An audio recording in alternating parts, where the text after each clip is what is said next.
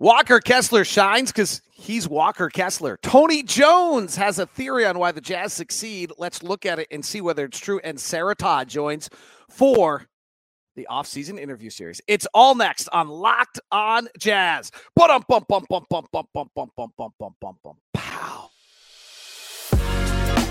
You are Locked On Jazz, your daily podcast on the Utah Jazz. Part of the Locked On Podcast Network. Your team every day.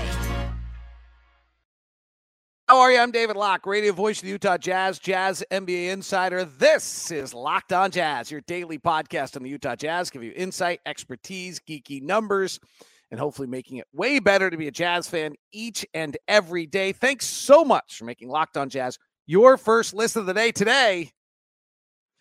Sarah Todd joins us, which I'm super fired up for. Utah Sports Broadcaster of the Year award winner, had a great year last year, does super work for the Deseret News. She's going to join us. First ever appearance on Locked On Jazz. We've tried to coordinate over the years and never been able to, so really excited to have her on this week. I want to review something Tony said and Walker shined in Greece, so we'll talk about all those things coming up. We are free and available on all podcasting apps as well as on YouTube. Please subscribe, give us a follow. Five star reviews are much loved. Thank you very much for doing so, and thank you to the everydayers who make Locked On Jazz what it is, your daily podcast on the Utah Jazz. And thank you for making Locked On Jazz your first listen of the day. Hope you had a great weekend. Uh, so Walker got a chance to shine against Greece.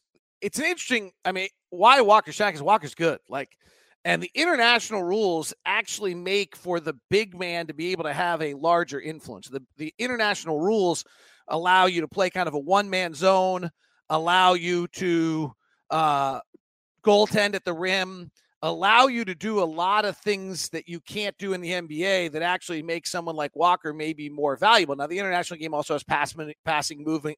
And so the instinct, I think, from Steve Kerr to start the year was to have the offensive prowess of Paolo Banchero out there and his almost have him play like a Draymond and have him move and do all of those things. On the other end, you know, Walker really just brings you a defensive core to who you are. Now, I, I do think Steve Kerr, that game didn't doesn't mean anything. I don't think playing Walker or playing Paolo is going to make a difference. Walker was the first man off the bench. There is a level here where, like, hey, if you're going to dedicate this much time, make this much effort to be here, we deserve to give you a time give you opportunities. Um, and I think that's probably where the playing time for Walker stemmed against Greece. Being the first man off the bench was a little bit more of a, hey, this is one of our final um, games in which we we are you know it's a friendly per se using a soccer term and let's give Walker an opportunity to play out of, you know, hey, if he's going to spend this time, right, out of respect. Uh, Steve Kerr, as is uh, Will Hardy, is also a very big believer in just kind of like, let's give everyone, you know, a little taste. Let's not get people starving on the bench and, and feeling disconnected. And so I think when you, that's what that stemmed from. But then Walker played great.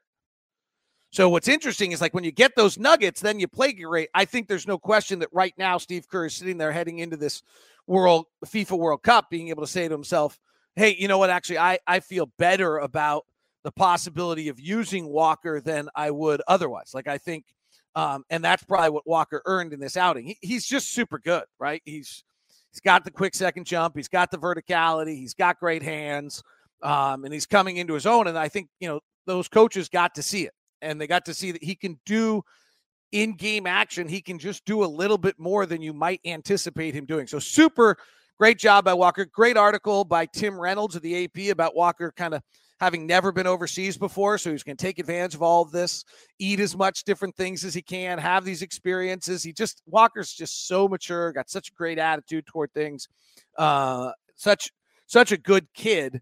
Um, and so we get to see that, and it's a great opportunity for him. Uh, so let's let's hope he still continues to get time. But I think he's earned the confidence of the coaching staff on Team USA to be able to be used uh, more. Tony Jones had a comment throughout the series of interviews last week that he believes that the Jazz will overwhelm people with their length and athleticism. This was, as I said, you know, um, at the time was not a way I had viewed us. Like I was kind of doing a little bit more pragmatically. And so his viewpoint is that with the with the likes of Lauri Markkanen, John Collins, Kelly Olynyk, and Walker Kessler were just going to be so long and so big all the time. I thought it'd be worth just kind of taking a quick check on this and seeing whether I think there's no question we're long. Are we really more athletic? So let's look at some of the teams that you know are going to be in our neck of the woods. So Minnesota is one. Minnesota, New Orleans, Oklahoma City, maybe the Clippers, maybe the Warriors. Like I think we feel as though we're better than Houston and San Antonio, depending on what Victor does right now. We're probably better than Portland.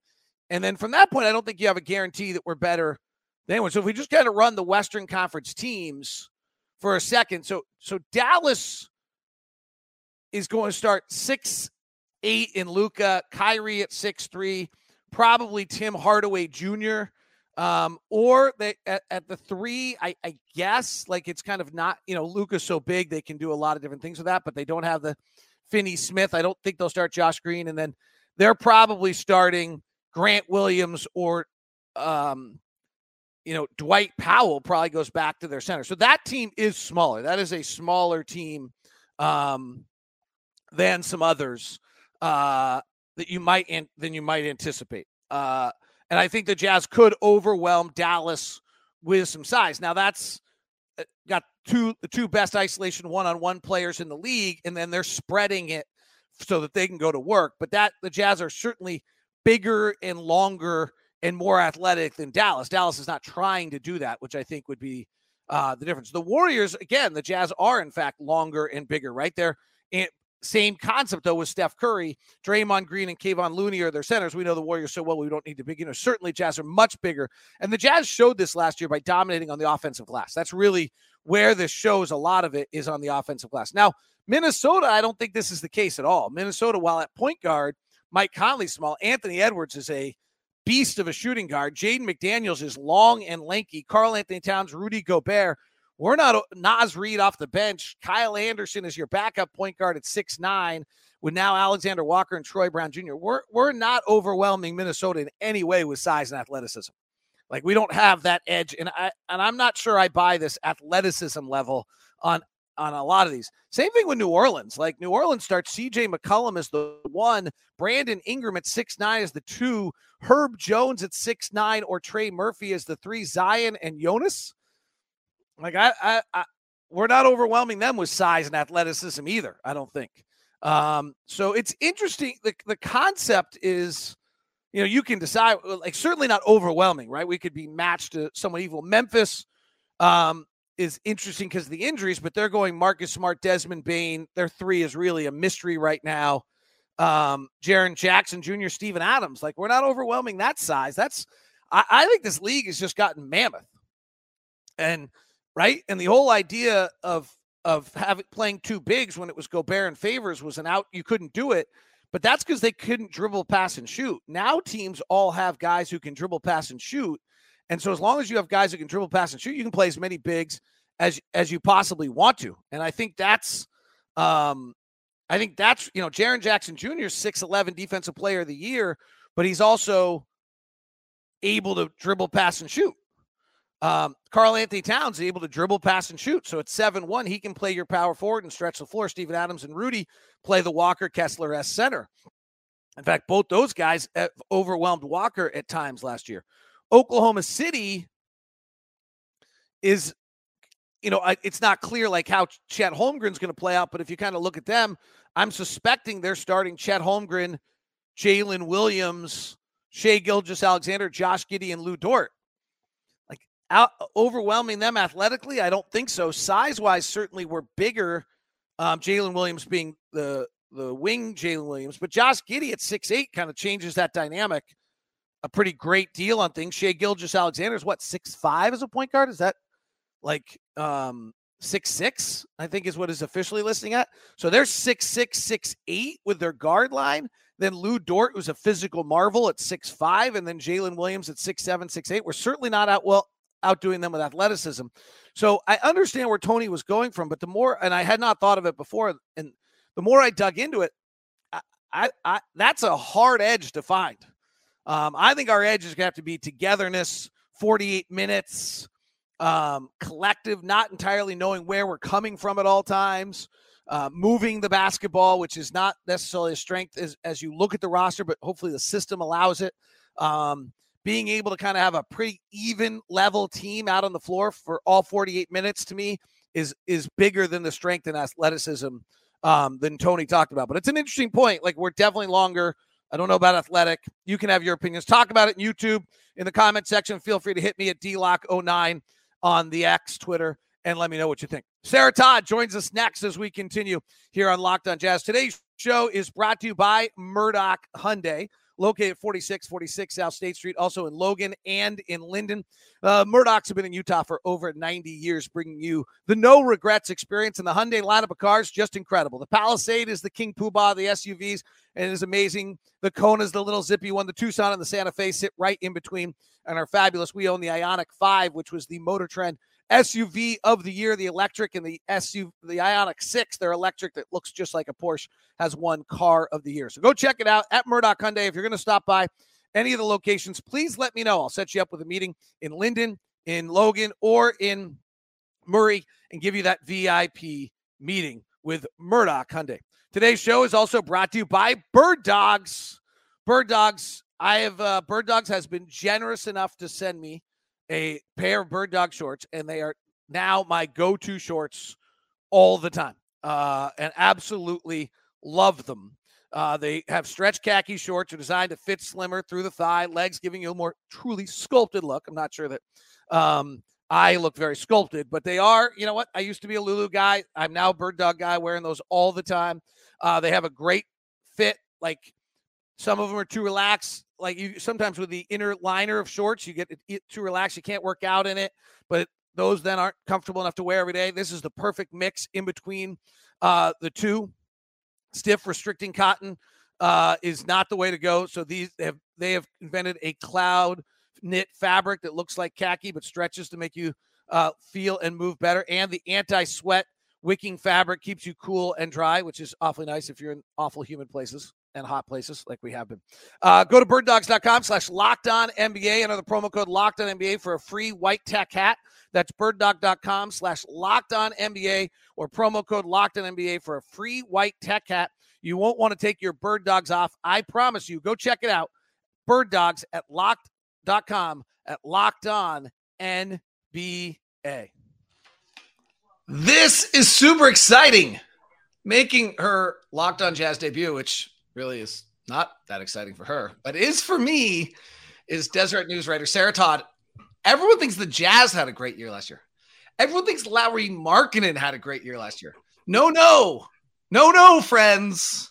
The person who had the great year last year was one Utah Sports Writer of the Year. Sarah Todd had the great year last year. I would actually attest, I would back that up, that not only did Sarah have a great year with all of her writing, but the work you put in at the press conference and everything else, I used was more and more and more of your work throughout the year, and, and that's always a, a to me kind of as the one who's trying to relay to the fans through games and p- personalities. Like that's just great work. So congratulations, you had a you had a, a I don't know it's a breakout. Did you go from like top nine draft pick to top twenty player in the NBA like Sarah Todd last year? I mean, I think you know it's like my 10th or 11th season covering the NBA, so it's hard for me to call it a breakout. um, but you're right. I did have a great year. That's what we love about you, Sarah. You did have a great year. All right, let's get into this. As we sit right now, you wrote recently um, that you kind of expect this to be the roster as it sits. Um, are you surprised, or in what manner are you surprised that this is the roster the Jazz are moving forward with?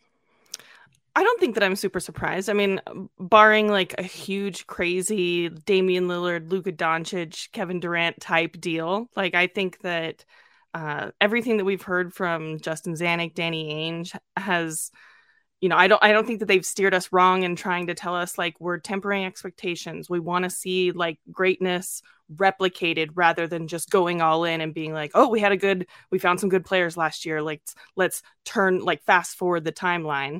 Like they want to make sure that Lauri Markkanen can replicate, that Walker Kessler can still replicate, that it wasn't just like a blip, you know, anomaly rookie season. So it's not super surprising to me that they're that they're slowly going into things and that this would be the roster. Danny kind of, I thought, alluded to this a little bit in the closing press conference where like when someone asked him about like Walker's great year and his reaction was kind of like, yeah, he's pretty good. Like, I mean, he did fine. Like it was yeah. like like, hey, you know what? Actually, like I played with Kevin McHale. Like, if we want to talk great, like I played with Larry Bird, right? I had Kevin Garnett. Um, I thought it was, I thought that was like an interesting moment where it was clear that he thought there was still a long way to go for these guys to be able to be, you know, of the caliber that you say, okay, let's go. Chips are in. Here we go. Yeah, it's it's not like Walker Kessler came in and day one was just like standout, obviously going to be a part of the rookie of the year conversation. Like, let's not forget that he started the year out on the bench and like, you know, Will Hardy didn't want to start playing him more minutes until he could learn how to screen guys correctly. So like that was also part of that year. It's interesting as they build this roster, and this is happening in a few places. This is a league trend the idea of having a Chris Paul, Mike Conley, John Stockton uh, type point guard seems to like Boston doesn't really have one. Phoenix doesn't really have one. Utah doesn't really have one. Like league wide, do you think this is that big a trend? And is there is it and do you have any thoughts on why? I have a thought or two, but I want to hear yours first. I mean, I think there's a little bit of a difference because you have guys now that are interchangeable between like three and five, right? And just because positionally things are changing a little bit, I think that you can get away from needing to have like a stable guy that only is the playmaker. You don't expect, I think there's just expectations, higher expectations at each position for every player. And as talent across the league continues to get better, uh, those positions and the expectations for each of them are going to change. Um, I think I think that they're it, it's a little bit different in the sense that there are guys across the league that you look at as being Mike Conley esque, but they just don't look or play hundred percent like like I would say that Luka Doncic is that type of guy, right? Like he also plays really well in the pick and roll and is a playmaker, and so is Nikola Jokic. Like those guys do play like that. They just don't look like it and have the same like you know six foot body. I mean, I think the question is whether a six foot one guy can play. Right. And there's a there's like, a lot of questions. We're switching everything now one through five or one through four, and you're six one and you're stuck on a six nine Kevin. If we were on a switch and you end up on Kevin Durant, like that, that's not good. And so I I'm really I've been saying for a little while, I think the six one guard is a dinosaur. Like I actually had this incredible conversation with Mike Conley last year in Portland that he might be the first player in the history of the NBA that will retire and say, I was born, thanks, mom, I was born at the right time. Right. right? You know, they all say, like, gosh, if I was born now, I'd be making right. Like Mike Conley might be the one who's like, oh, he and Kyle Lowry might both be like, oh, thanks, mom. Like at six one, we both made 250 million, and we can't do that now. I I like I don't know what you think the Jazz starting lines can be, but I think there's a chance it's six four, six five, seven one six nine seven one. Like I think that's and I think that's going to be fairly common. Yeah, and I don't. Uh, it's it's strange because there are some guys on this roster that fit into that, right? Like Collin Sexton is as as we look at the NBA now, like an undersized guard, and and that's part of one of the biggest questions for the Jazz, like heading into the season, is like where does Collin Sexton fit in? Like is he too small to be a two? Is he good enough at the point to be a one? Like those are those are not questions that we fully know but like both questions i would kind of lean towards like well yeah and no. Are the questions the same if you're starting or coming off the bench? That's where i think a bunch right. of is super interesting. Like i i really tony jones and i talked about this last week like Collin actually won me over this week uh, this year I, I started the year on Collin like he can't do this. He can't. I kind of remember the Will Hardy press conference where he's like, "This league frustrates me. It's a bunch of guys sitting around talking about what players can't do, asking them to do it, and then they complain they didn't do it." Right. Like, oh, that's me with Collin Sexton. Like he's like, "How about we talk about their superpowers?"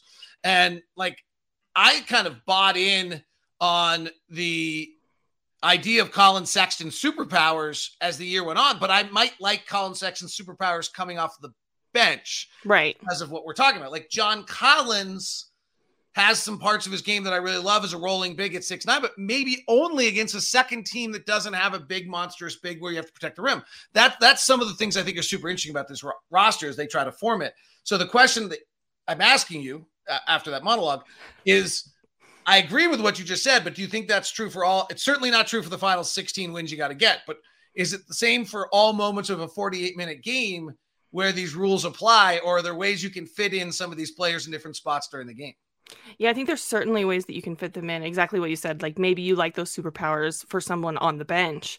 I think that what depends then is like once you actually get down to the final 16, right? Like if you're in the postseason, I think that those players have to have a level of defense that's a little bit high. Like any any talent or sort of flaw in someone's game as we're looking at it in today's NBA era, every time you take something away a little bit, I think that you have to add defense. That has to be the answer. Like, okay, well, if he's undersized, how good is his defense? Or like, oh, if he can't shoot the ball, well, how good is his defense? Like, I think that that's how you actually stay on the court if you're one of those players when it comes down to like big moment games. Can you stay on the floor if you can't shoot?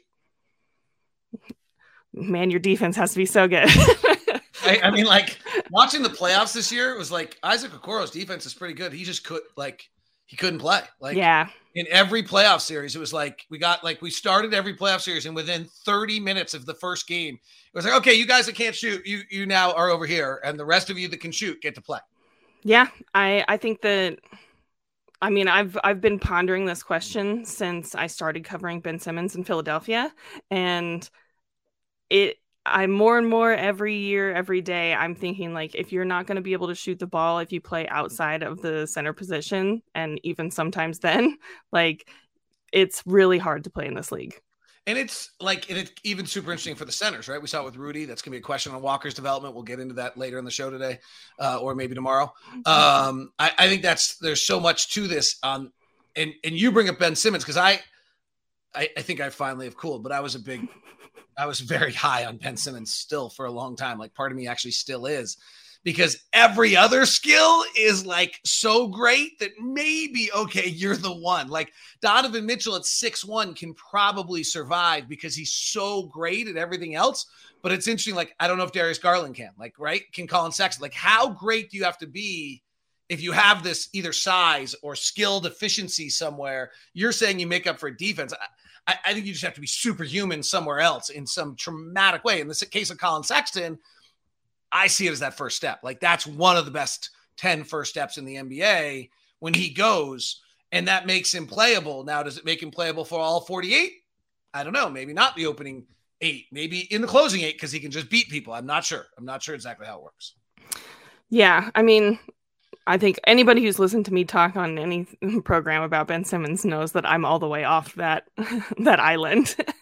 I, yeah, I, I actually just didn't get off, and there's now no. Uh, there's no boats. Yeah, there's no boats. There's no electricity. There's no food. I, am actually starving to death on it right now. Yeah, unfortunately. Yeah, I. The, the problem is, is and something that I've also started to do at least the last couple of years is really recognize when I've been saying things like, "Oh, this team on paper," or "This uh, this player on paper, I think that it was Zach Lowe who mentioned it, where I heard it a couple of years ago, and I was like, you know, that's a really good point. It's like they don't play on paper.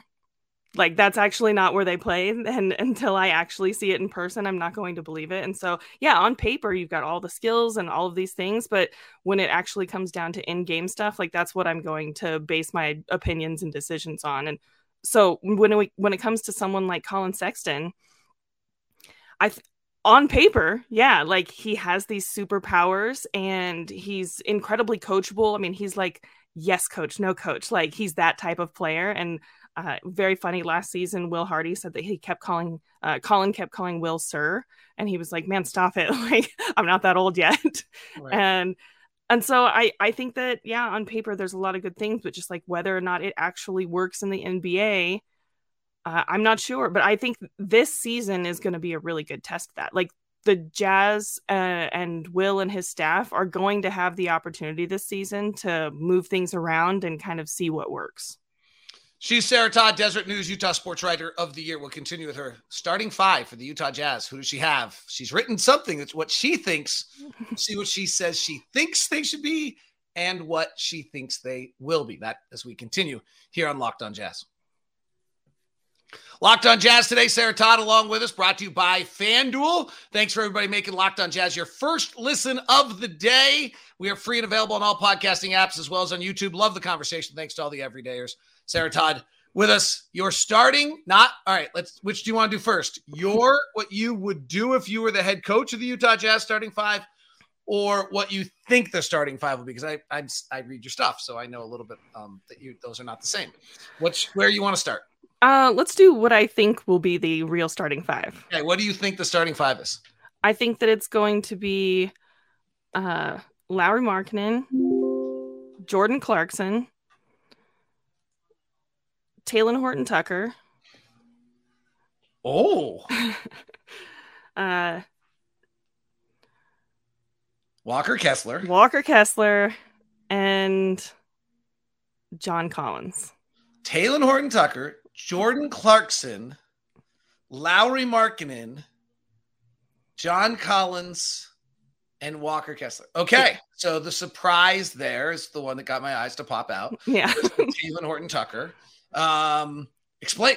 Let's go. Let's zero in on that. Why Talen Horton Tucker over? It could be. It's over. I mean, this is what makes this year so exciting and training camp incredible. It's over Collin Sexton. It's over Ochai Agbaji with Jordan Clarkson playing the one. It's over Keyonte George if you're just throwing the rookie out there, and it's over Kris Dunn playing the one. So it's overall like it. This there's so many different iterations. So why did you go Talen Horton Tucker? Is what you think they will do? I mean, part of the trade bringing Talen over was like finding out if he was exactly as we were saying previously. Is he on paper what he seems to be on like is he on the court what he seems to be on paper? And i think that that experiment continues a little bit in the first couple of months if for no other reason than to see if they can get some value out of him before the trade deadline. Because if you start bringing him off the bench and if you are not looking to kind of if you have decided that the point guard Talen Horton Tucker experiment is over then there's not really any value in any other team trading for him right and that's fine because he's on an expiring. And so the Jazz could be like, well, he's on an expiring deal and we don't think that he's the point guard. And so that's fine. We'll just bring him off the bench. That might happen. But I think the Jazz are going to try to get a little bit of value out of him while hmm. they can. I like it. I've gone Jordan. Now, what's interesting is I like that. I also thought we have yet to see in the first half of the season the Jazz doing those kind of things. Our sample sizes last year, right? Last year they just they didn't do any of those type of like roster management substitution patterns in the first half of the year. They certainly did in the second half of the year after the trades were made and some things like that. Then they did some of that. Um, so it'll be interesting to see if they start the year that way. I went with Jordan Clarkson and Ochai Agbaji. Yeah, I I I think that if I think that if Will was going to start Ochai right out of the gate, that he wouldn't have sent him to summer league. Hmm. Elaborate. I just think because the path last year for Ochai, I think that a lot of people are remembering like, oh, Ochai ended the season as a starter on this roster and he was like really aggressive. That's a really small sample size. Like we're talking about like 13 games where he really started to come out of his shell. And, and also, by the way, shot about 38% from the field and 30% from three in those 13 games. Right. But the reason that he got those opportunities was not because uh, he kind of like rose to the top and got them over other guys but that there were other guys that were injured or that were sitting out like it, there was just available space. And so it's a little bit different than what we saw maybe with walker whereas like as the season progressed like yeah there was a moment where kelly was injured for a few games and walker came in but like clearly Walker was going to take over a starting position. With Ochai, I don't think that it's exactly that clear. I think a lot of people kind of have rose colored glasses on when they think about last season with Ochai. It's like there wasn't a ton of time that he actually got thrown to the Wolves in real, legitimate, meaningful NBA games where he was a starting guard. I think that's a great point. And I, it's funny is right near the end of the season, you have had probably the same thing as as when you have your reporter hat on. Like, okay, these are my final like days in which I can ask somebody like a question. Like, if I don't ask it today, like I'm not seeing these guys for like five months. Right. And I remember I asked. We were late. Might have even been in LA. Frankly, like my visual, I'm very visual. And my memory is that very distinctive back hallway in right. LA. We're all walking. Where I pulled somebody aside and I said, "Hey, when I'm looking back at this season, how do I evaluate the final 20, 25 games of this season?" And they said, You don't. Yeah. And I was like, Oh. I was like, Well, what do I look at the like what numbers are real and what numbers aren't? And he was like, None are real. And I was like, That's an interesting perspective. Like that, you know, maybe we're seeing things out of the player, but like don't look at the number, like the number, you know, there's just so that that's it. Here's my thought on, it. it. It was I'll be honest when I I did the rotation. I did a bunch of podcasts recently where we tried to fill out the rotation. Actually, a bunch of the everydayers did them as well. It was it was great. People did a wonderful job. I actually had Ochai on the floor for like 48 minutes the first time I did it. I had him starting because I needed somebody to defend the best. I needed someone to defend Devin Booker. I needed someone to defend Steph Curry. I needed someone to defend the best. And then and then when Lowry went off the floor, I needed someone to play backup three. So then I suddenly had Ochai the first time. I also had Kelly on for like, like I didn't have Kelly starting at first, but then I had like, well, I need a second ball handler. So then Kelly was on the floor. Like, oh, I need somebody who'll pass. Kelly's on the floor. Oh, I need a fifth shooter. Oh, Kelly's on the floor. Like, so Kelly and Ochai were like the two guys that, like, I actually just had on the floor the entire time when I was playing yeah. ro- rotation. I think it's interesting if they're suddenly both coming off the bench because I do think they have skills that are necessities for the way this roster is built. Yeah, I think there's a couple things, and also, what do the last 25 games mean uh, in the season? But also looking at and kind of, uh, you don't want to overanalyze anything from summer league, right? But there are like bits and pieces that you should take away. And right, so, so, what did you take away from summer league? Ochai had 10 fouls in a summer league game. so, so that's something to keep in mind, right? Like he's going to need a minute to reacclimate and i think that that's that's real proof of a guy who like was a rookie and part of the season was playing in the g league and like he just needs more time who do you who would you put in the starting lineup to defend uh kris dunn kris dunn would be my starting point guard all right elaborate on that i mean i think he's the best point guard on the roster right now i think you're still a believer that the game needs a point guard. I think I am too, by the way. Is this yeah, yeah? Like I think I still feel like you want a point guard on the floor. I mean, I think that from what we watched last season with Talen, with Collin, um, and then what we saw during the summer, Ochai was a little uncomfortable when he was kind of uh, running the point a little bit, and they experimented with that a little bit during the summer. Um, Keyonte did great. I would bring him up. Uh, I would he would be my backup point guard. I think you know the Jazz are not winning a championship this year, so why not throw him to the Wolves, right? Um, you could wait a little bit on that and kind of put him in some G League games and bring him along throughout the summer. Maybe maybe do the Talen thing or the Collin thing through the first part of the season. But uh, Kris Dunn, he I think that the what he did last season with the in the G League and then the reason that he got called up, revamping his offensive game, it looks so good. And he plays pick and roll like he he's really good at that. The shooting was the question. And so I think that he revamped his offensive game and he's always been a defender. And so all of that put together finally in his career, like he's really good. And I'm a believer in on that team friendly of a contract. Uh, use it while you can. it's super interesting, right? You go dig in. Like the reason you might believe in Kris Dunn more than just that he had a blip is that the, his game is really different. He is he's taking different shots. He's not going to the rim. He's taking that floater instead. There's yeah, there's, you know, he he's evolved a little bit as a player to figure out where he can be successful and where he can't. And it's it's different enough that you say it feels like it could be real. Uh, under that circumstance, you have done Keyonte George, Jordan Clarkson, and Collin Sexton as your four guards that play. Yeah, unless you trade Collin. She just leaves that dagger at the end of episode one with Sarah Todd. She's back with us tomorrow on the program. More with Sarah Todd all week long in the interview series. Just a dagger, just a Sarah Todd right there. Boom, boom. Gotta love her. Deseret News follower at NBA Sarah Sender. Thank you for being a part of the show. She's back with us tomorrow, so make sure you get ready for that. Thanks to tuning into Locked On Jazz. Thanks to all the everydayers that are out there, and thanks so much for making Locked On Jazz your first listen of the day.